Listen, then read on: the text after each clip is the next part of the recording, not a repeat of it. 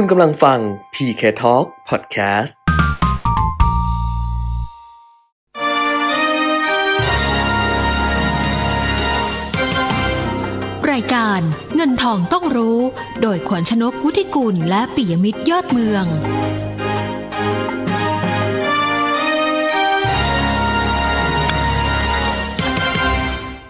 สวัสดีค่ะ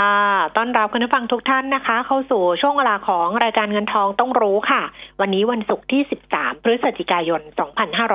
2563กลับมาพบกันเหมือนเดิมจันทร์ถึงศุกร์ตั้งแต่ 10:00 นถึง 11:00 นค่ะ FM 90.5 MHz นะคะแล้วก็ผ่านทางเว็บไซต์ smartbomb.co.th แอปพลิเคชัน Smartbomb Radio รวมถึง Facebook Live มิติข่าว 90.5 ด้วยค่ะคุณผู้ฟังอยู่กับดิฉันขวัญชนก วุฒิกุลแล้วก็คุณปิยมิตรยอดเมืองค่ะคุณปิยมิตรคะสวัสดีค่ะสวัสดีครับคุณขวัญชนกคุณผู้ฟังครับข่าวนี้ศุกร์13เลยนะศุกร์13ฝันหวานนิดนึงแหละเพราะว่าหุ้นน่ะแดงเถือกกันไปหมดเลยคือมันก็ลงนะใช่ไหมมันต้องลงอ่ะคือจริงๆมันขึ้นเพราะวัคซีนก็คือโควิดนั่นแหละนะคะแล้วก็ลงก็เพราะโควิดอีกเหมือนกันเพราะว่าถ้าลงเพราะโควิดแสดงว่าลงเพราะว่าการติดเชื้อการเสียชีวิตเพิ่มขึ้นใช่หรือเปล่าก็ผมอย่างที่บอกแล้วว่าโลกเรายังคงเผชิญกับโควิดอยู่นะมันยังไม่ได้คลี่คลายนี่เต็มปีเลยนะคือเต็มปีก็น่าจะต้องเป็นอย่างนั้นจากที่เราคาดการว่า6เดือนมิถุนาก็ดีแล้วดิฉันบอกโอ้ไม่เลวไปกว่ามิถุนาหรอกพอหลังมิถุนาไปคือเอากันยาไว้9เดือนอะไรอย่างเงี้ยสำนักต่างๆเนี่ย worst case ก็คือที่เลวร้ายที่สุดเนี่ยก็มองแค่กันยาถูกไหมใช่ก่อนหน้านี้มองประมาณกันยานะแต่ตอนนี้มันเลยมาจากนั้นแล้วนะแล้วก็เราก็พยายามพอมันเลยมาแล้วเนี่ยก็พยายามเอาข่าวดีเรื่องวัคซีนเข้ามากลบนะว่าวัคซีนมันจะออกได้เร็วซึ่งมันก็เร็วจริงๆนะถ้าไปดูวัคซีนที่ใช้กับโรคระบาดที่เกิดก่อนหน้านี้มันไม่สามารถที่จะพัฒนาได้เร็วแบบนี้นะปีเดียวเนี่ยไม่มีนะบางตัวเนี่ยใช้เวลาเป็น10ปีถึงจะเอาออกมาใช้กับสาธารณชนได้คือไอ้วัคซีนที่เราพูดกันถึงตอนนี้ถือว่าเร็วที่สุดละที่ทำกันนะแต่ว่าด้วยความเร็วเนี่ยมันก็ยังมีความเสี่ยงอยู่ไงนะถึงแม้ว่า Pfizer กับ BioNTech ซึ่งประกาศมาว่าประสิทธิภาพได้ผล 90% นะแล้วล่าสุด Sputnik V จริงๆรัสเซียเนี่ยนะวัคซีน Sputnik V เนี่ยจำได้ไหมว่าเขาประกาศก่อนนะว่าเขารับรองไอ้วัคซีนตัวนี้แล้ว อันนี้เป็นตัวแรกเลยนะของรัสเซียเนี่ยซึ่งได้จดทะเบียนตั้งแต่เดือนสิงหาคมที่ผ่านมานะแล้วล่าสุดเขาก็ประกาศว่าไอ้สปุตนิก5วัคซีนตัวนี้ทดสอบเฟส3กับอาสาสมัครประมาณ 40,000 คนเนี่ยได้ผลถึง 92% ดีกว่าของ Pfizer กับ BioNTech อีกนะอันเนี้ยเขาก็พยายามที่จะบอกว่าเขาเป็นเจ้าแรกที่ทำแล้วมันก็ได้ผลมากกว่าตัวนั้นแต่สปุตนิก 5ออกมาอย่างนี้เนี่ยก็ไม่มีผลกับตลาดหุ้นเท่าที่ควรเห็นไหมนะเพราะว่าในเรื่องของตัวเลขผู้ติดเชื้อผู้เสียชีวิตเนี่ยแล้วก็หมอของเราเรียกว่าเป็นแพทย์ใหญ่ประจำทำเนียบขาวสหรัฐอเมริกาซึ่งเขาไม่ได้เป็นที่ปรึกษาเฉพาะประธานาธิบดีคนปัจจุบันหรือว่าที่นะเขาก็คือเหมือนเป็นหมอใหญ่ของทำเนียบขาวเลยไม่ว่าก็คนนี้มีความขัดแย้งกับประธานาธิบดีโดนัลด์ทรัมป์ด้วยเพราะว่าโดนัลด์ทรัมป์ไม่ค่อยใส่ใจเรื่องการควบคุมดูแลไงแต่โจไบเดนนี่น่าจะดีกว่าที่จะเข้าขากันได้มากกว่าแต่ว่าเขาก็ออกมาเตือนว่าถึงแม้วัคซีนจะมีข่าวดีอะไรออกมาก็ตามแต่อย่ากาดตกยังไงก็ต้องยังยกกาดอยู่แต่อย่าไปยอมแพ้นะยังมีหวังแหละในการรักษาแต่อย่าไปกาดตกแล้วก็มีข่าวออกมาอีกว่าเขาเสนอแนะให้ล็อกดาวน์ไหมบางพื้นที่ไหมนะเพื่อหยุดยั้งการแพร่ระบาดไปก่อนอะไรเงี้ยนะมันก็เลยส่งผลกระทบกับตลาดทุนตลาดหุ้นตลาดสินทรัพย์เสี่ยง ซึ่งวันนี้พลิกกลับเลยคุณแก้มใช่วันนี้ปรับตัวลดลงแรงเถือกหุ้นลงน้ำมันลงอัตราผลตอบแทนตลาดพันธบัตรลงเพราะว่าเงินเข้าไปสู่ตลาดพันธบัตรมากแล้วมันลงเยอะด้วยอะไรอย่างเงี้ยเป็นต้นคือพลิกกลับคนละด้านเลยนะเดี๋ยวดูข้อมูลกันแล้วก็ดูข่าวตรงนี้เพิ่มเติมนะแต่อันเนี้ยให้เห็นก่อนว่าสถานการณ์ของวันนี้เมื่อเทียบกับ 2-3 วันก่อนเนี่ยมันพลิกกลับมาเป็นคนละด้านเลยค่ะเพราะฉะนั้นเราก็ต้องตั้งหลักให้ดีๆอะค่ะแล้วก็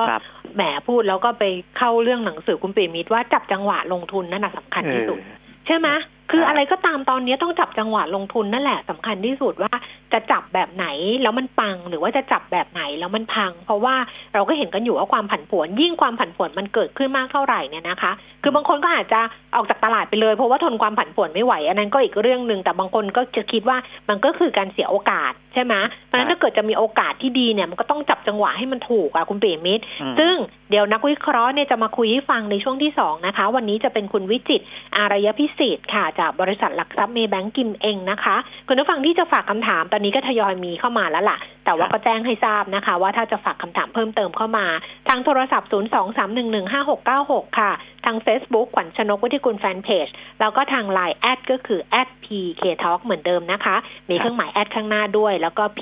ปิยมิตร K ขวัญชนก TALK Talk @PK Talk ติดกันเลยนะคะก็ยังเพิ่มเป็นเพื่อนเข้ามาได้นะเพราะว่าเท่าที่สังเกตดูเนี่ยเวลาที่ไม่พูดว่าให้เพิ่มเป็นเพื่อนเนี่ยก็จะนิ่งๆแต่พอพูดแต่จะบอกแค่ว่ามีอะไรก็จะส่งข่าวให้เป็นระยะนะคะแล้วก็ข่าวที่จะส่งให้ทาง LINE @PK Talk เนี่ยก็ต้องบอกก่อนว่าไม่ใช่ข่าวที่มันทั่วๆไปที่เราหาตาม LINE แอดอื่นอ่ะมันก็จะเป็นอะไรที่แบบบางทีเกี่ยวกับเราบ้างหรืออัปเดตเรื่องนู้นเรื่องนี้เรื่องนั้นบ้างอะไรประมาณนี้อย่างที่ฉันส่งไอ้คลิปที่ตัดคอมเมนต์ที่เด็ดลุงนี่ไปดิฉันยังคิดเลยว่าฟีดแบ็กเนี่ยอาจจะแบบว่าคุณผู้ฟังที่ฟังรายการอยู่ตกใจแบบไม่เคยเจออะไรแบบนี้มาก่อนแต่ว่าพอดูแล้วเนี่ยบางท่านบอกไม่เคยดูอยู่แล้วเพราะว่าธรรมชาติของคนฟังเงินทองต้องรู้กับไปดูทีวีที่เด็ดลุงนี่มันต่างกันแต่พอคุณแก้มตัดมาให้แบบนี้แล้วโอ้โหแบบส่วนใหญ่ก็ชอบนะก็ชอบเพราะเขาอาจจะรู้จักเราอยู่แล้วไงเพราะฉะนั้นถ้าเกิดเป็นสมาชิก LINE @PK Talk ก็จะแบบนี้ค่ะแล้วก็เมื่อเช้านี้นะคะคุณป้าทิพย์ก็ขอลิงก์ที่คุณปิยมิตรจะไปตลาดหลักทรัพย์วันที่18อ่ะค่ะวันพุธที่18ก็ส่งลิงก์ให้คุณป้าทิพย์เรียบร้อยแล้วใครจะคือคุณปิยมิตรจะไปพูดที่ตลาดหลักทรัพย์ห้องสมุดมารวยอะค่ะเพราะนั้นถ้าเกิดว่าจะเข้าไปฟังเนี่ยต้องลงทะเบียนก่อนผ่านทาง Facebook Live ของตลาดหลักทรัพย์นะคะเราก็เลยคิดว่าก็ถ้าไม่อยากเข้าไปหาเองอะเราก็ส่งลิงก์ไปให้แล้วคุณผู้ฟังก็ไปลงทะเบียนกันแล้วกันนะถ้าเกิดว่าใครจะฟังคุณปิยมิตรจะดูคุณปิยมิตรวันพุธหน้า18พฤศจิกายน 6 โมงเย็นถึง ทุ่มครึ่งก็ขอลิงก์มาแล้วกันเดี๋ยวส่งไปให้นะคะตลาดหุ้นเลยไหมเดี๋ยวไปเอาโควิด-19 ให้จบไปเลยแล้วกันนะเพราะว่าตอนนี้มันมาเน้นหนักที่ผู้เสียชีวิตนะครับผู้เสียชีวิตเนี่ยที่ผมให้เกณฑ์ไว้ประมาณ 5,000 มันไม่ใช่แล้วนะเพราะตอนนี้มันขึ้นมาเป็นหลักหมื่นนะตั้งแต่เมื่อวานแต่ว่าตั้งแต่เมื่อวันก่อนเมื่อวานก็เกือบหมื่นนะครับ 9,669 คนที่มีเสียชีวิตเพิ่มขึ้นนะครับแล้วก็ติดเชื้อเพิ่มขึ้นอีก 643,000 คือกลายเป็นว่าคนที่อาการหนักเนี่ยนะหรือว่าคนที่เป็นผู้ป่วยจากผู้ป่วยไม่หนักก็กลายเป็นหนักผู้ป่วยหนักก็กลายเป็นเสียชีวิตนะมันมาทางด้านนี้แล้วนะครับนั่นแสดงว่าความร้ายแรงของโควิด-19 เนี่ยมันก็ให้เห็นจริงนะคือถึงแม้ว่าประธานาธิบดีโดนัลด์ทรัมป์หรือใครจะบอกว่าไม่กลัวมันก็ตามนะครับแต่ว่าตัวเลขมันก็ยืนยันแล้วว่ามันร้ายแรงนะตอนนี้ทั่วโลกก็ข้ามหลัก53ล้านมาแล้วสำหรับการติดเชื้อทั้งหมดนะสะสมมาทั้งหมดเนี่ยจะเห็นว่าที่ผมพูดถึงนะ50มาเป็น51มาเป็น52มาเป็น53แป๊บเดียวเองนะ3ล้านคนเนี่ยจาก50ล้านมาเป็น53ล้านใช้เวลาแป๊บเดียวเสียชีวิตไปเกือบ 1.3 แสนแล้วตอนนี้ 1,299,000 ก็พรุ่งนี้ก็จะถึง 1.3 แสนคนสำหรับผู้เสียชีวิตจากโควิด-19 นะครับรักษาหาย 37.2 แสนสหรัฐอเมริกายังหนักหนาสาหัสอยู่นะครับเพราะว่า มีผู้ที่ติดเชื้อเพิ่มขึ้นอีก 161,000 คนนะก็หนักเลยเมื่อวานนี้เพิ่มขึ้น 160,000 ถือว่ามากมากเป็นประวัติการเหมือนกันนะครับรองลงมาก็จะเป็นอินเดียอิตาลีบราซิลอังกฤษฝรั่งเศสเยอรมันโปแลนด์รัสเซียแล้วก็สเปนนะครับอันนี้คือติดเชื้อเพิ่มขึ้นใน1วันสูงสุด10อันดับแรกนะก็จะเห็นว่าอยู่ในยุโรปแล้วก็บราซิลก็กลับมาเพิ่มมากขึ้นอีกครั้งหนึ่งนะครับในอเมริกาใต้นะยังติดตามกันต่อเนื่องใกล้ชิดแล้วก็ยกการ์ดกันไว้ก่อนนะครับอย่างที่หมอทั่วโลกนะก็ยังบอกเหมือนกันแม้แต่ในสหรัฐอเมริกาเขาก็บอกว่าอย่าเพิ่งดีใจกับวัคซีนที่ประกาศว่ามีประสิทธิภาพเท่านั้นเท่านี้นะอันนั้นมันเป็นความหวังนะมันเป็นความหวังมันเป็นเรื่องอนาคตแต่ว่าเรื่องในปัจจุบันนี้ต้องคุมให้ได้ก่อนต้องคุมให้ได้ก่อนอย่าให้มันหนักหนาไปกว่านี้นะครับอ้าวนะคะนี่ก็เลยกลับด้านเพราะว่าพอ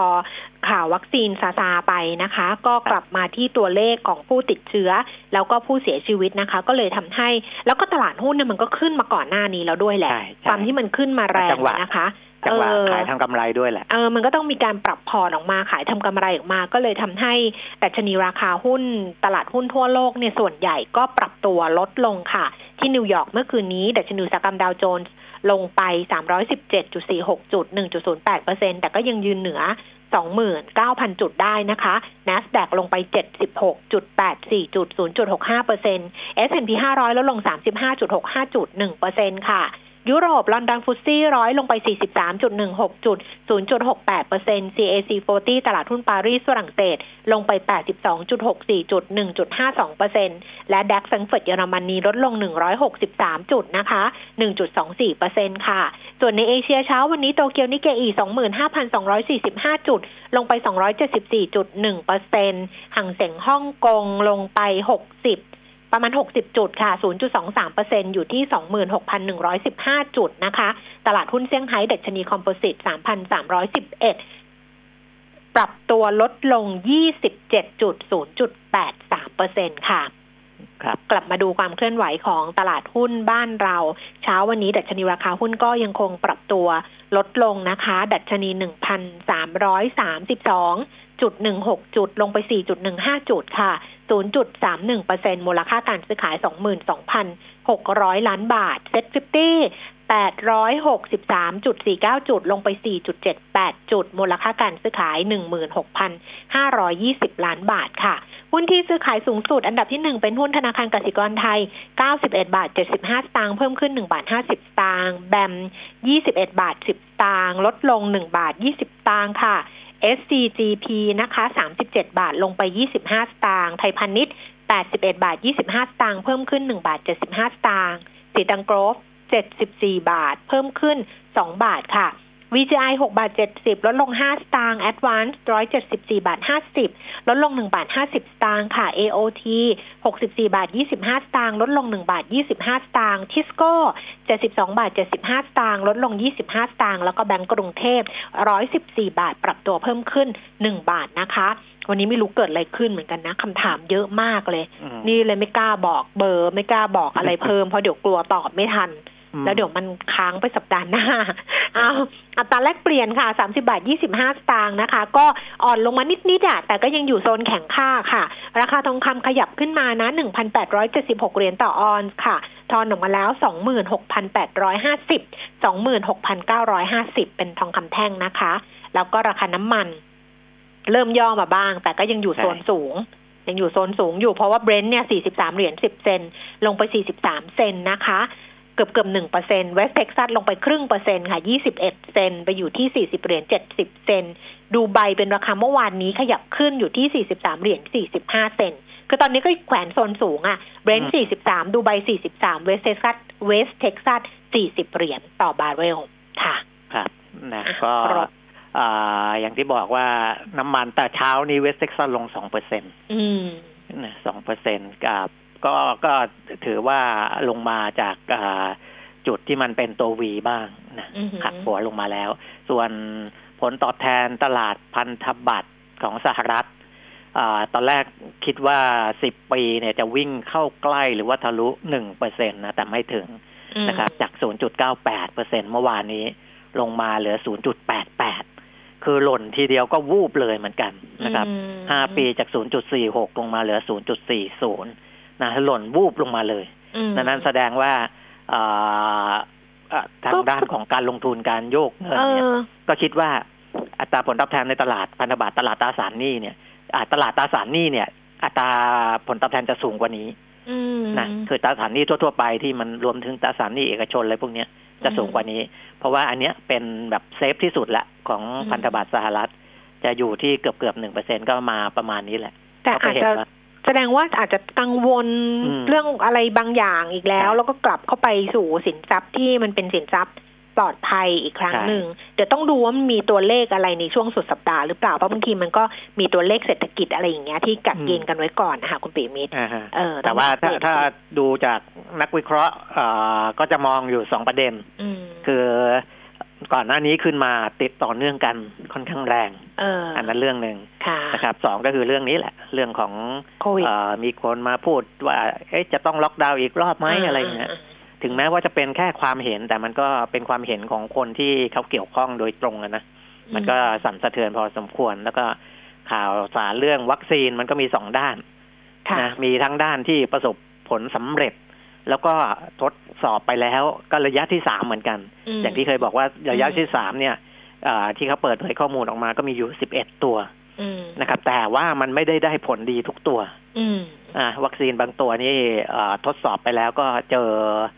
side effect ผลข้างเคียงนะพอเจอผลข้างเคียงเนี่ยมันต้องกลับมาทบทวนกันใหม่นะอย่างนี้เป็นต้นนะครับส่วนเรื่องตัวเลขเศรษฐกิจคงต้องดูข้อมูลจริงที่ออกมาอีกทีหนึ่งนะครับเพราะว่าส่วนใหญ่ก่อนหน้านี้มันก็ออกมาไม่ได้เลวร้ายมากนะไม่ได้เลวร้ายมากแต่ว่าถ้าหากว่าเรื่องของโควิดมันลากยาวออกไปแล้วก็มีผลแต่คงจะน้อยแล้วล่ะที่จะกลับมาปิดล็อกดาวน์ปิดพื้นที่ปิดประเทศอะไรอีกทีหนึ่งนะครับตอนนี้ก็อยู่ที่ว่าจะประคับประคองอย่างไรต่อไปนะแต่เชิงของดัชนีความเชื่อมั่นของไทยเรานี่ดีขึ้นนะค่ะเพราะว่าหอการค้าเนี่ยอาจารย์ธนวัฒน์พลวิชัยประธานที่ปรึกษาศูนย์พยากรณ์เศรษฐกิจและธุรกิจมหาวิทยาลัยหอการค้าไทยก็แถลงเมื่อวานนะบอกว่าดัชนีความเชื่อมั่นผู้บริโภคที่เป็นดัชนีโดยรวมนะของเดือนตุลาคมขยับขึ้นมานะอยู่ที่ 43.9 จาก 42.9 นะคือถ้าเป็นดัชนีความเชื่อมั่นผู้บริโภคเนี่ย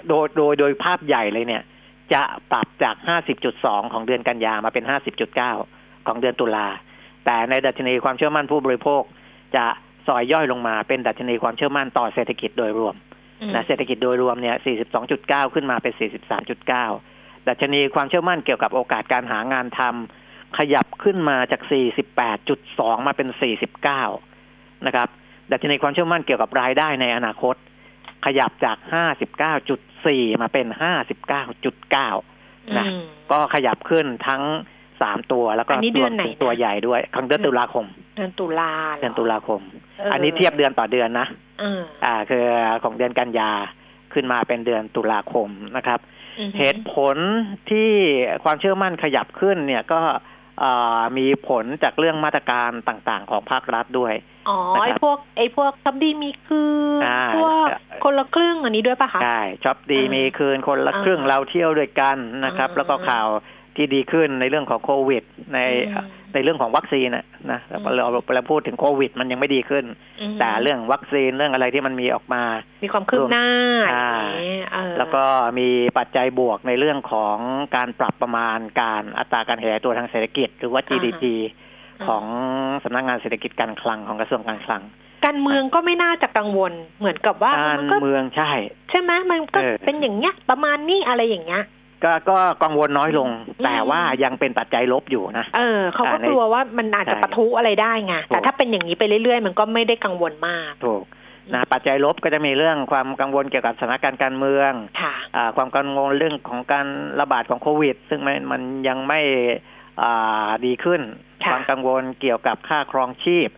และราคาสินค้าที่ยังทรงตัวอยู่ในระดับสูงอัตราค่าเงินบาทที่ปรับตัวแข็งค่าขึ้น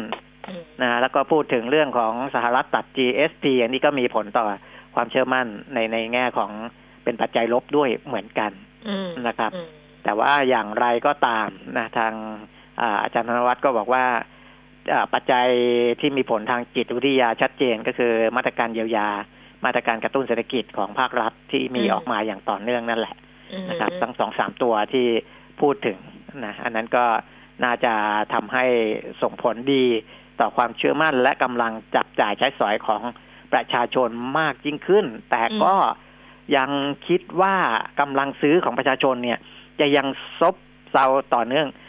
คือยังอาจจะไม่ถึงกับซบเซามากก็คือแต่มันก็ยังไม่กลับมาไม่คึกคักดียังชะลอนะยังชะลอไปอย่างน้อยจนถึงไตรมาส 4ของปีนี้นะคือจนกว่าจะดีขึ้นเดี๋ยวต้องไปดูปีหน้าอีกทีหนึ่งนะครับอันนี้ก็คือในเชิงของกำลังซื้อนะปัจจัยบวกปัจจัยลบแล้วนะทีนี้หอการค้าประเมินว่ามีโอกาสเป็นไปได้สูงที่เศรษฐกิจไทยในปีนี้จะติดลบ7ถึง 7.5% นะก็คือถือว่าดีขึ้นนะเพราะตัวเลขไม่ถึง8แล้วเนี่ยใช่ดีขึ้นก่อนหน้านี้มัน8ก่อนหน้านี้มี 8.8 มี 8.5 บางทีก็บอก2หลักแต่ค่ายพัทลาเหมือนจะมองไม่ค่อยดีอยู่จะบอกค่ายพัทลาก็ไม่รู้จะได้หรือเปล่าเพราะว่าก็ค่ายพัทลาแหละคืออย่างดร.สมฮูดอะไรอย่างเงี้ยก็ยังมองไม่ค่อยดีไม่ดีตอนนี้ก็เป็นไปได้สูงที่จะติดลบแค่7ถึง 7.5 แล้วก็หากรัฐบาลมีมาตรการกระตุ้นกำลังซื้อของประชาชนในเฟส2ออกมาอย่างต่อเนื่องเนี่ยก็จะทำให้มีเม็ดเงินเข้าไปหมุนเวียนในระบบเศรษฐกิจในช่วงไตรมาสที่1ของปี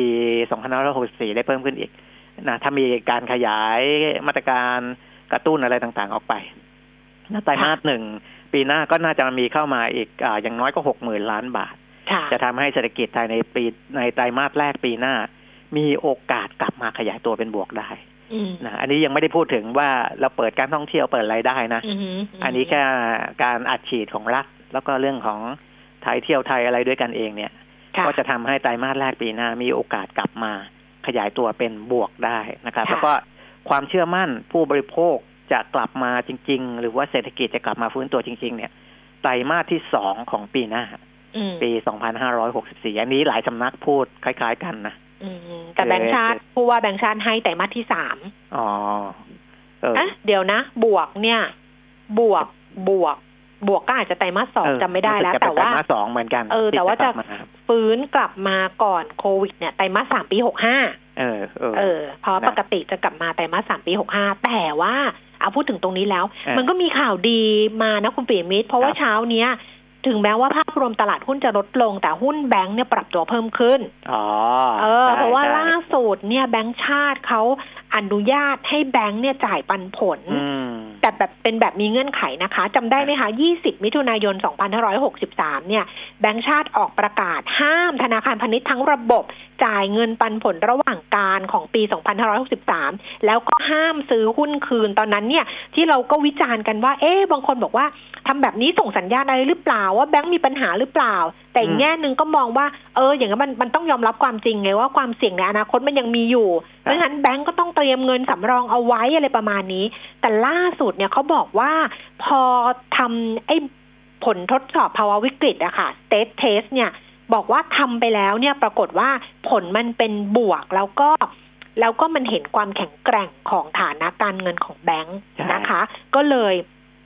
อนุญาตให้ธนาคารพาณิชย์นั้นจ่ายปันผลได้แบบมีเงื่อนไขคือ 1. ต้องจ่ายไม่เกินอัตราการจ่ายเมื่อปี2562นะแล้วก็ต้องจ่ายไม่เกิน 50% ของกำไรสุทธิปี2563นะคะแล้วก็ลองไปดูคือจ่ายไม่เกินการจ่ายของปี62อย่างกรุงเทพธุรกิจก็ทำออกมาเนี่ยเขาบอกแบงก์กรุงเทพเนี่ยปี62นะจ่าย5บาทต่อหุ้นกสิกรไทยจ่าย4.50 บาทต่อหุ้นกรุงไทยหุ้นละ 0.753 ไทยพาณิชย์หุ้นละ4 บาท TMB หุ้นละ 0.01 เกียรตินาคินหุ้นละ 2.75 TISCO หุ้นละ 7.75 JMB หุ้นละ 0.005 LH Bank หุ้นละ 0.045 อันเนี้ยต้องไม่เกิน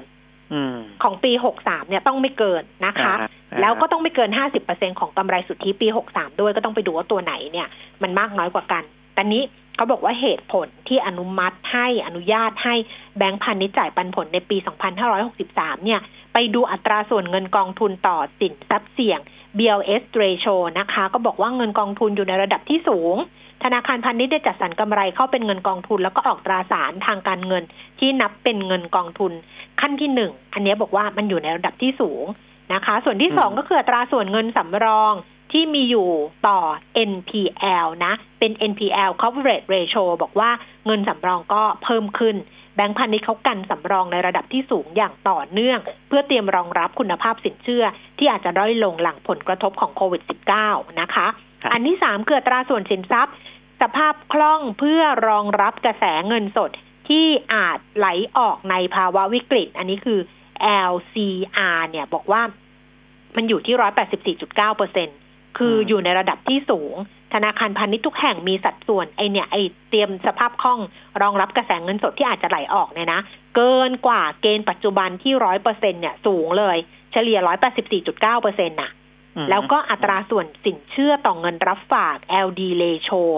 8.93% อันนี้เขาบอกว่าอยู่ในภาวะทรงตัวก็สอดคล้องกับปริมาณเงินฝากและสินเชื่อที่ค่อนข้างลงตัวนะคะเพราะฉะนั้นดู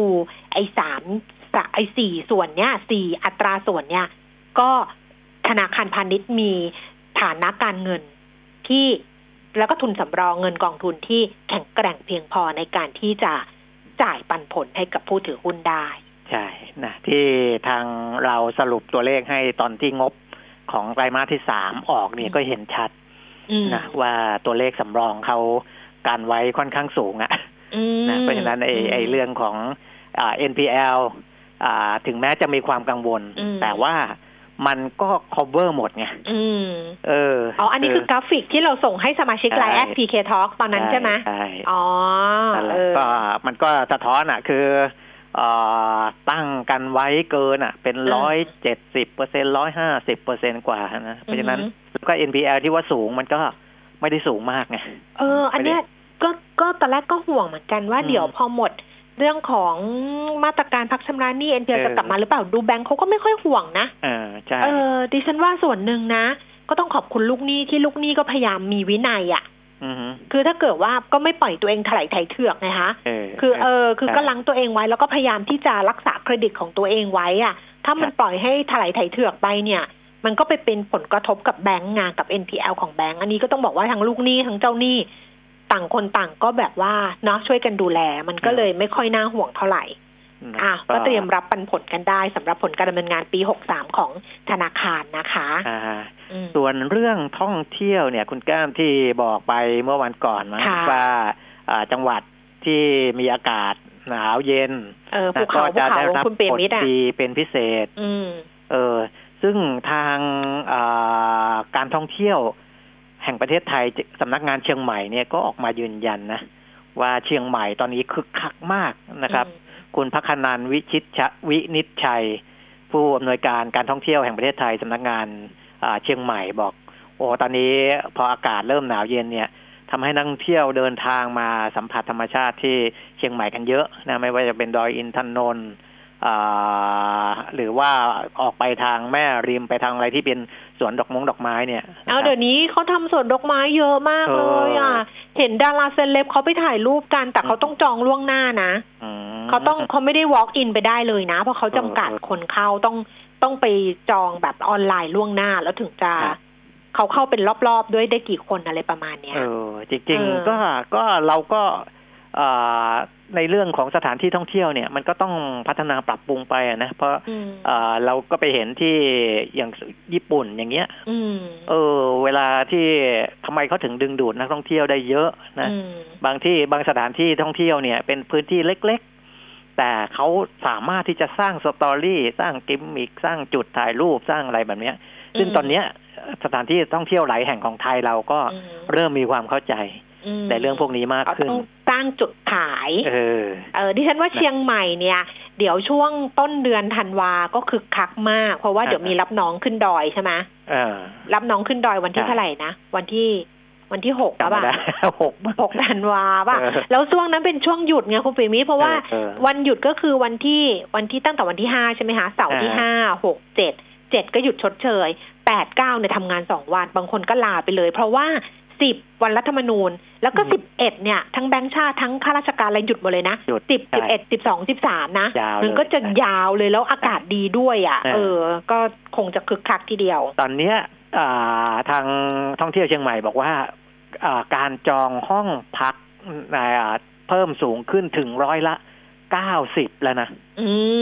นี่เป็นข่าวดีนะก็ก่อนหน้านี้บอกว่า40-50% นะนี่ก็หงอยเหงาไปเยอะแต่ถ้าบอกว่าขึ้นมาอัตราจองนี้ขึ้นมาถึง 90% นี่ก็ยินดีด้วยนะเพราะว่าเขาก็ซบเซาไปนานแล้วก็คาดว่าจะมีนักท่องเที่ยวมาอันนี้ไม่ต้องพึ่งต่างชาติเลยนะ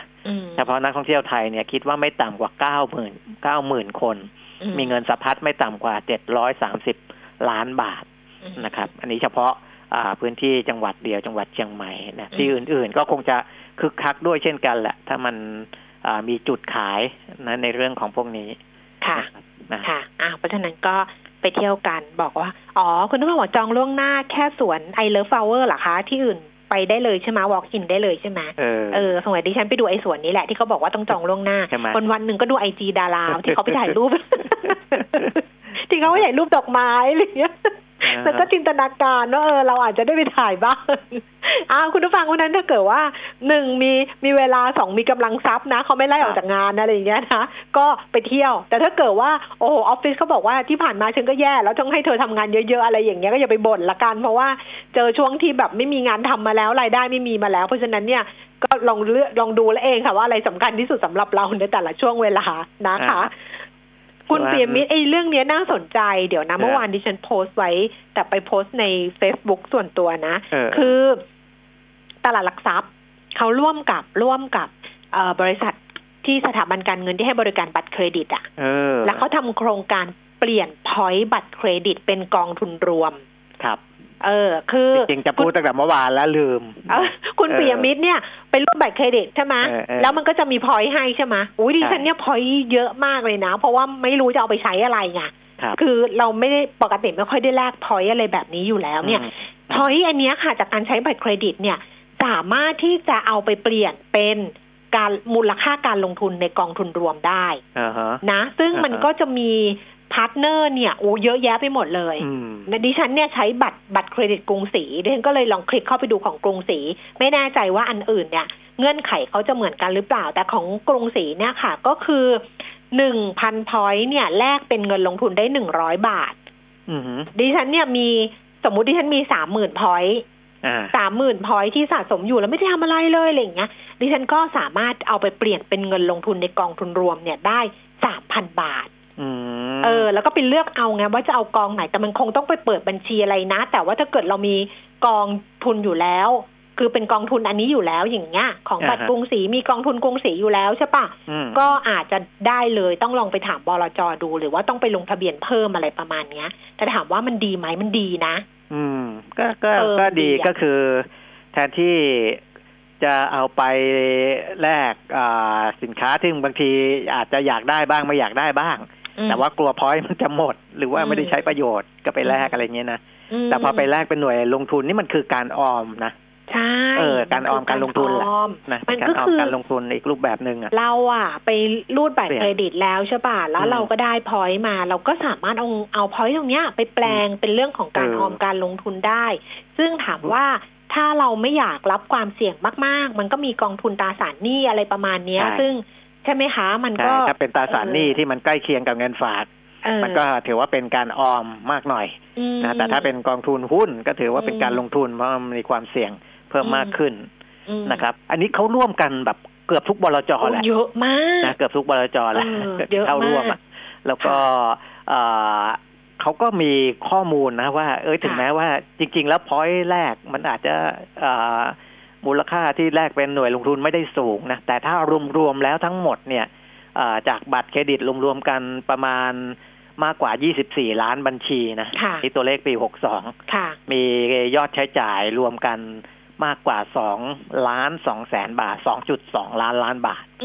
นะเพราะนั้นคะแนนสะสมจาก 2.2 ล้านล้านบาทเนี่ยน่าจะรูตีรวมๆกันเนี่ยมากกว่า 8,000 ล้านบาทประมาณนั้นนะเขาตีออกมาเป็นคะแนนสะสมประมาณนี้นะครับก็อันเนี้ยที่จะแลกกลับไปเป็นหน่วยลงทุนได้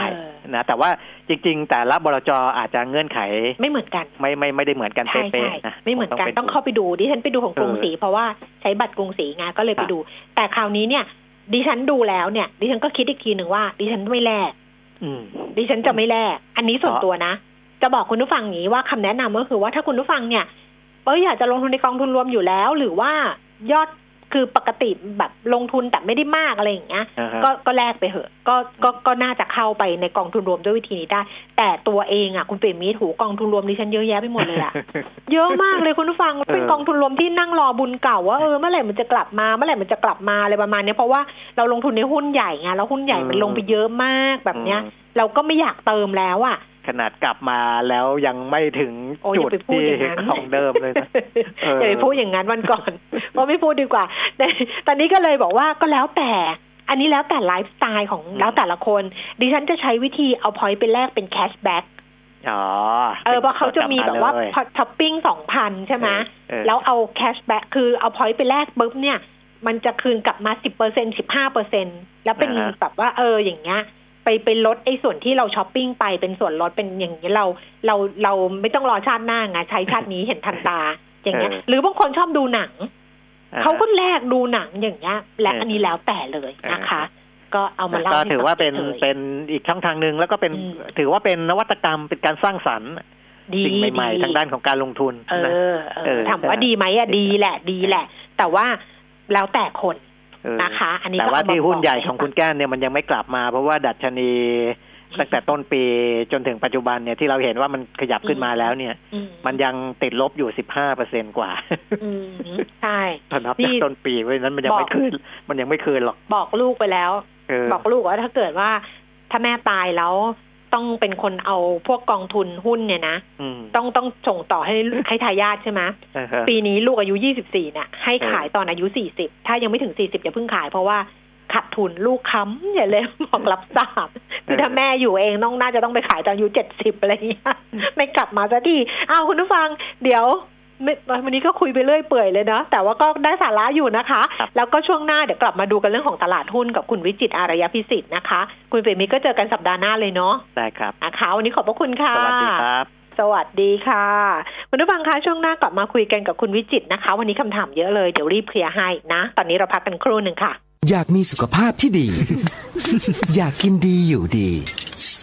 อยากมีอากาศที่ดีทุกความอยากจะเป็นจริงได้แค่เราลงมือปลูกเพราะชีวิตที่ดีคือชีวิตที่มีต้นไม้อยู่ล้อมรอบปลูกแล้วแชร์เพื่อส่งต่อแรงบันดาลใจสู่อนาคตที่เป็นจริงมาร่วมปลูกเพื่อเปลี่ยนไปพร้อมกันปลูกที่ใจเปลี่ยนเพื่อเมืองปตท.สานพลังสู่ความยั่งยืน AAS Auto Service ผู้นำเข้าและตัวแทนจำหน่าย Porsche อย่างเป็นทางการพบมาคันใหม่เริ่ม 4.9 ล้าน AAS The Name You Can Trust 08-01-911-911โอกาสทองของสิทธิการเป็นเจ้าของร่วมกันบนพื้นที่ EEC เติบโตด้วยอัตราการเช่าที่สูงมั่นคงภายใต้กลุ่มบริษัท WHA ผู้พัฒนานิคมอุตสาหกรรมรายใหญ่ที่สุดของประเทศกับการเพิ่มทุนครั้งที่2ของ H REIT เสนอขายผู้ถือหน่วยทรัสต์เดิมวันที่ 16-20 และ 23-26 พฤศจิกายนและบุคคลทั่วไปวันที่ 16-20 และ 23-27 พฤศจิกายนนี้สอบถามรายละเอียดเพิ่มเติมได้ที่ธนาคารกสิกรไทยคำเตือนการลงทุนมีความเสี่ยงผู้ลงทุนควรศึกษาข้อมูลในหนังสือชี้ชวนก่อนการตัดสินใจลงทุนAAS Auto Service ผู้นำเข้าและตัวแทนจำหน่าย Porsche อย่างเป็นทางการครั้งแรกกับ Porsche Thailand เริ่ม 7.1 ล้าน AAS looking after you and your car 08-01-911-911ทุกสมรรถนะในการขับขี่หล่อลื่นเครื่องยนต์ทุกขนาด ด้วยคุณภาพที่คิดค้นและพัฒนาอย่างต่อเนื่องเวลลอยลูพิแคนระดับโลกที่ผู้ใช้ยานยนต์วางใจเวลลอยลื่นเหลือล้นทนเหลือหลายเจาะลึกข่าวเด่นวิเคราะห์เรื่องดังพร้อมกรุยทางการค้าการลงทุนตลาดอาเซียนและทั่วโลกในแง่มุมที่คุณไม่รู้มาก่อนกับผู้เชี่ยวชาญตัวจริงอดุลโชตินิสากรทุกวันจันทร์ถึงศุกร์เวลา 9:45 ถึง 10:00 นในรายการ Global ASEAN ทางมิติข่าว 90.5 Smart News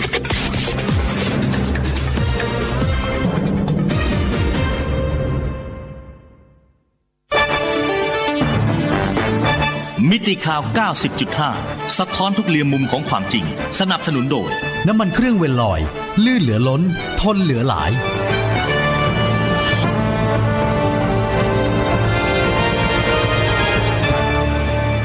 นเหล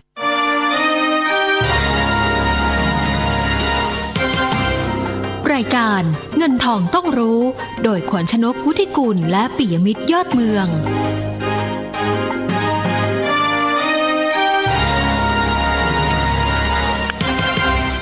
10:46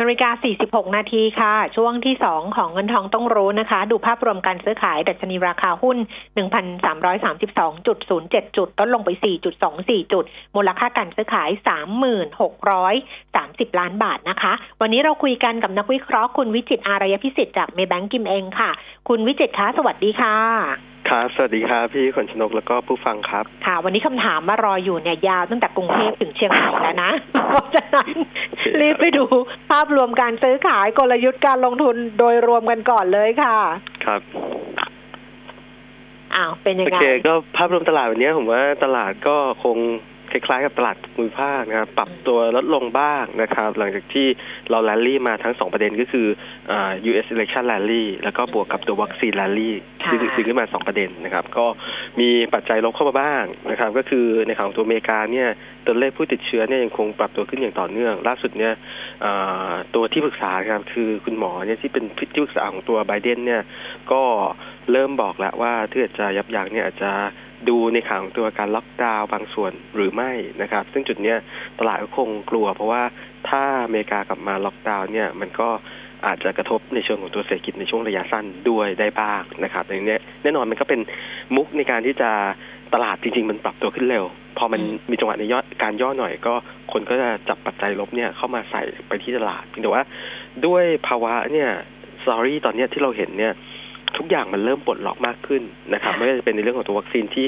คงจะคาดหวังได้บ้างนะครับหลังจากที่ตัว Pfizer ออกมาแล้วเนี่ยผมว่าตัวบริษัทอื่นๆเนี่ยเช่น Moderna ก็ดีหรือว่าฝั่งของตัวจีนก็ดีเนี่ยหลายๆตัวคงจะค่อยๆทยอยไล่เรียงต่อมาได้เช่นเดียวกันเนี่ยภาพใหญ่เนี่ยผมว่ากลางยาวโมเมนตัมตลาดจะพยายามที่จะเลี้ยงตัวแล้วก็รอลุ้นในการค่อยๆปรับตัวขึ้นดังนั้นเนี่ยใช้จังหวะแล้วกันรอบนี้สัปดาห์ครึ่งเนี่ยมันมาสักประมาณ100กว่าจุดจากโซน 1,200 มา 1,300 กลางๆก็อาจจะมีจังหวะในการปิดได้บ้างนะครับก็ค่อยๆใช้จังหวะในการย่อตั้งรับซึ่งแนวรับเนี่ยจริงๆสัญญาณตอนนี้ก็ถ้าเกิดเล่น EMA 5 วันเนี่ยจะอยู่สักประมาณบริเวณ 1,320 จุดเนี่ยขาตรงนี้ย่อได้หรือว่าย่อเต็มที่คือผมว่าเต็มที่ก็ลงไปที่เทสประมาณ 1,300 นะครับขาตรงจังหวะย่อเนี่ยค่อยๆแบ่งไม้ซื้อแล้วกันเพราะว่าจุดคีย์หลักหนึ่งอย่างก็คือเรื่องของประเภทลงทุนเนี่ยก่อนหน้านั้นเห็นว่าพระเอกของบ้านเราก็คือนักลงทุนสถาบันในประเทศเนี่ยไล่หุ้นค่อนข้างเร็วนะครับจากโซน 1,200 เนี่ยแป๊บเดียวมา 1,300 ขณะที่ตอนนี้เราเริ่มเห็นไม้ต่ออย่างหนึ่งก็คือนักลงทุนต่างชาติซึ่ง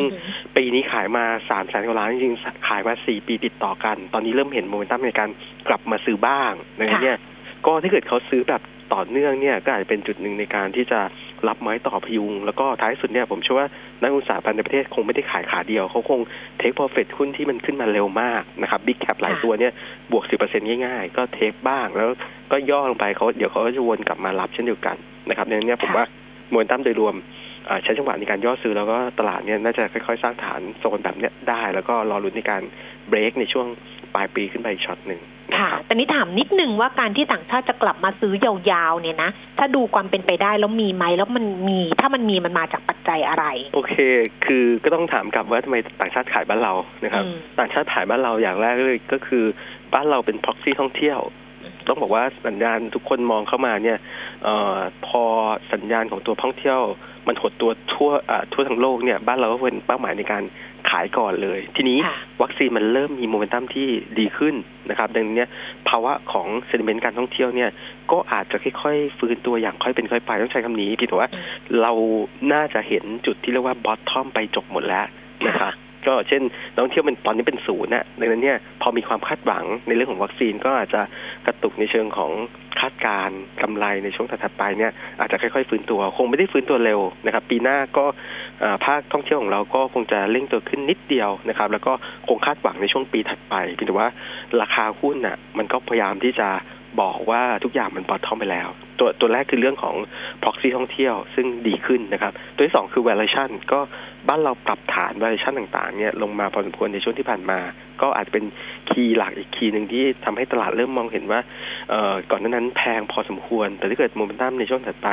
ดีขึ้นกำไรของบริษัทจดทะเบียนดีขึ้นตอนนี้สัญญาณของตัวนักวิเคราะห์เนี่ยเราจะเริ่มเห็นไม่เหมือนเดิมคือนักวิเคราะห์เริ่มที่จะมีจังหวะในการปรับประมาณการปรับ target price เนี่ยขึ้นได้บ้างในช่วงนี้นะครับตัวนี้จะเป็นตอบโจทย์ว่า valuation มันเริ่มอยู่ในจุดที่ดูน่าสนใจก็ทำให้ต่างชาติจากที่ขายมาเยอะๆเนี่ยอาจจะกลับมาซื้อได้บางส่วนก็คงต้องค่อยๆจับตาว่าเขาจะเป็นตัวหนึ่งในการแรงส่งกับบ้านเราเพิ่มเติมมากน้อยแค่ไหนแต่พี่บอกว่าผมว่าระยะสั้นอาจจะเข้ามาอีกในช็อตนึงได้เหมือนกันนะครับดูสัญญาณค่าเงินด้วยจริงๆดอลลาร์แข็งนะพี่แต่ว่าดอลลาร์อินเด็กซ์แข็งพี่แต่ว่าถ้าเกิดดอลลาร์เทียบบาทเนี่ยบาทแข็งกว่านะครับแต่ว่าทิศทางตอนนี้ก็เป็นจุดหนึ่งในการรับกับฝั่งของตัวฟันโฟที่คอนเวิร์ตจากดอลลาร์เนี่ยวิ่งเข้ามาเป็นบาทในการทั้งซื้อลงทุนตัว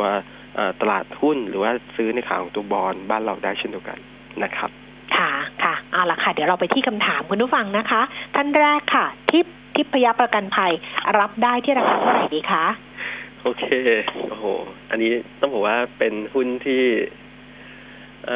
ตลาดไม่ค่อยได้ทำกันไม่ได้ทำกันเลยแหละในหุ้นกลุ่มประกันนะครับก็แต่ข้อดีอย่างนึงประกันเวลาเขาเล่นกันเนี่ยก็อาจจะเล่นในเชิงของตัวทิศทางเทรนด์บอนด์ยิลด์ที่ขยับขึ้นซึ่งช่วงระยะสั้นเราก็เห็นค่อยๆกระตุกขึ้นกลุ่มประกันก็จะมีแรงเก็งกำไรออกมาอีกช็อตนึงนะครับเราล้อกับกลุ่มของตัวธนาคารพาณิชย์นะครับทีนี้กรอบรับผมขอใช้เป็นกรอบเทคนิคแล้วกันนะครับโซนตอนเนี้ยทุกครั้งของการเล่นดึงขึ้นมาเนี่ยเขาจะเล่น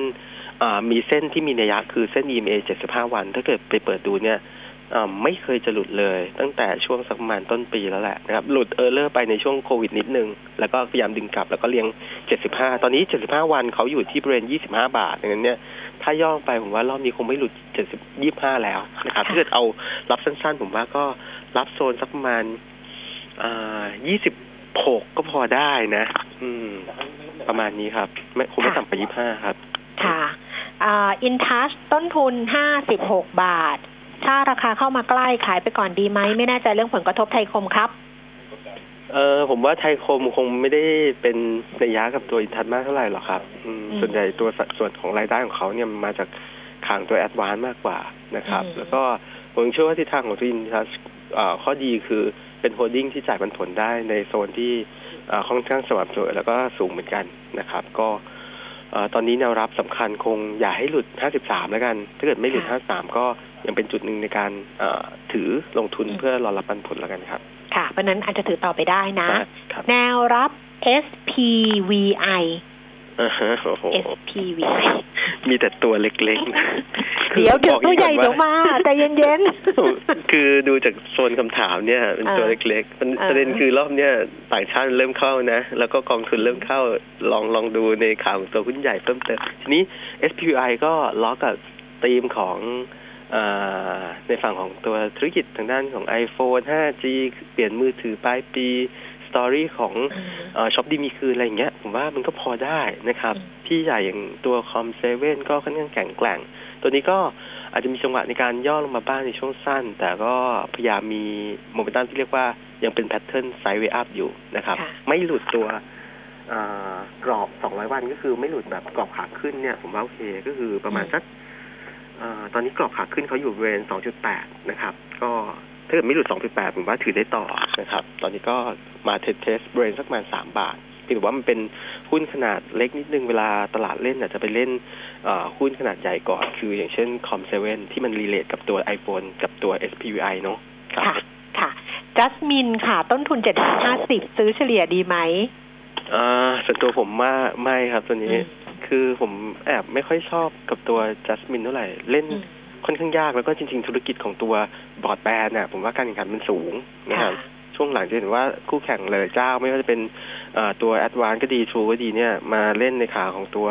บอร์ดแบนกันค่อนข้างเละแล้วนะครับในเนี้ยจัสมินผมว่าเปลี่ยนตัวดีกว่านะครับด้วยพื้นฐานผมดูโมเมนตัมกำไรเขายังไม่ค่อยแข็งแกร่งนะครับค่ะเพราะนั้นหาทางสวิชนะช่วยวิเคราะห์หุ้น Echo ผลิตไฟฟ้าพร้อมขอแนวรับด้วยค่ะเป็นหุ้นที่ปีนี้ปรับตัวลงเป็นหุ้นโรงไฟฟ้าขนาดใหญ่ที่ปีนี้ปรับตัวลงมาเยอะนะครับแล้วก็รีบาวช้านะครับก็ต้องบอกว่าในข่าวของตัวหุ้นโรงไฟฟ้าส่วนใหญ่คนจะไปเล่น3ตัวที่เป็น3ประสานมากกว่า GBC Big Green Graph เพราะว่าโอกาสในการเติบโต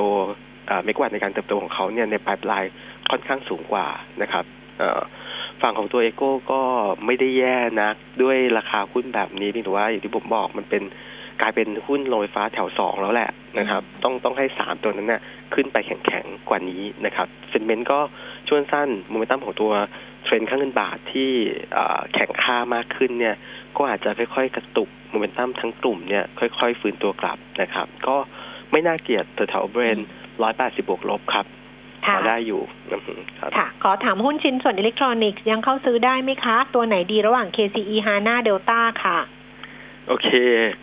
ถ้าเป็นภาพกลางเนี่ยผมว่าได้นะครับแต่ถ้าเกิดภาพสั้นเดี๋ยว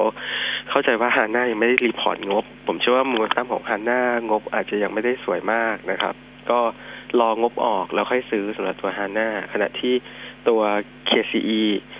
งบออกแล้วนะครับก็ผมว่าช่วงถัดไปมีสัญญาณในการฟื้นตัวในช่วงควอเตอร์4ต่อเนื่องควอเตอร์1นั้นเนี่ยโซนแบบสักประมาณ30กลางๆน่าสนใจในการสะสมนะครับขณะที่ตัวที่งบดีที่สุดเนี่ยคือตัวของ Delta เพียงแต่ว่าราคาหุ้นก็มาดีที่สุดเช่นเดียวกันนะครับราคาหุ้นลอยขึ้นไปแบบ160 170นะโซนนี้นะครับก็คงต้องถือลงทุนนิดนึงสำหรับตัว Delta ผมว่าภาพระยะกลางเนี่ยเขายังค่อนข้างแข็งแกร่งออเดอร์จากตัวแม่ที่ส่งมาเนี่ยยังมีโมเมนตัมที่ดีเพียงแต่ว่าบาริชั่นอาจจะสูงไปนิดนึงตัวที่เป็นคีย์สั้นๆที่เป็นกิมมิกในการเล่นเช่นในเรื่องของการเข้า MSCI รอบนี้นะครับมีผลในช่วงวันที่1ธันวาคมแล้วก็ออเดอร์สิ้นสุดเนี่ยสิ้นเดือนนี้ก็อาจจะเป็นจุดหนึ่งในการคีย์รักษาโมเมนตัมแล้วก็บวกกับกลางเดือนธันวาคมผมเชื่อว่า Delta จะมีโอกาสในการเข้าคิดคำนวณเซต50เซต100รอบใหม่ของตัวบ้านเรานะครับก็อาจจะเป็นแรงดึงในข่าวของตัว Passive Fund ที่เข้ามาสะสมตัว Delta เพิ่มเติมเนี่ยด้วยภาพแบบนี้ผมว่าDelta ถือลงทุนนิดนึง KCE น่าสนใจ30กลางๆแล้วก็ HANA ลองงบออกนะครับถ้าเกิดงบออกผิดหวังเนี่ยกระแทกลงมาก็ค่อยสะสมครับค่ะแนวรับแนวต้านแบมแล้วก็เบมค่ะโอ้โหมาทั้งแบมทั้งเบมวันนี้ต้องบอกว่าน้องแบมเนี่ยลงมาแบบผิดหวังพอสมควรนะครับกับงบไตรมาส3จริงๆไม่ใช่ครั้งแรกไตรมาส2ก็ผิดหวังแล้วกระแทกราคาหุ้นจากโซน25ลงมาเหลือ20รอบนี้ไตรมาส3เอาอีกแล้วครับผิดหวังอีกรอบนึงนั้นเนี่ยผมว่ากรอบเนี่ยแบมคงต้องต่อรองราคาแล้วแหละนะครับในเชิงของตัวความคาดหวังของตัวปันผลเนี่ยอาจจะต้องลดทอนลงมาต่ำลงมานิดนึงเพียงแต่ว่าถ้าได้เห็นสักประมาณโซนแถวๆใกล้ๆ20นะครับก็อาจจะเป็นจุดหนึ่งในการเล่นเทรดดิ้งนะครับดึงกลับขึ้นไปได้เหมือนกันเพียงแต่ว่ารอบนี้ต้องบอกว่าแบมจะไปไกลๆเนี่ยเริ่มยากนะครับคนเริ่มติดเยอะก็คงเล่นในกรอบสักประมาณ20ถึง22นะครับข้อดีอย่างหนึ่งคือท้ายสุดแบมคล้ายๆกับตัวเดลต้าเมื่อกี้คือผมว่ากลางเดือนธันวาคมจะมีการประกาศเซ็ต50เซ็ต100แบมรอบนี้ก็ได้มีโอกาสในการติดเช่นเดียวกันนะครับก็กองทุน Passive Fund ก็คงรอย่อในการรับขานี้เหมือนกันเพียงแต่ว่าด้วยภาวะกำไรปีนี้ที่โดน2ช็อตเลยทั้งควอเตอร์2ควอเตอร์3อันนี้เป็นจุดหนึ่งที่นักลงทุนเริ่มกลัวมากขึ้นสำหรับตัวแบมนะครับค่ะแล้วเบมล่ะคะตัวเบ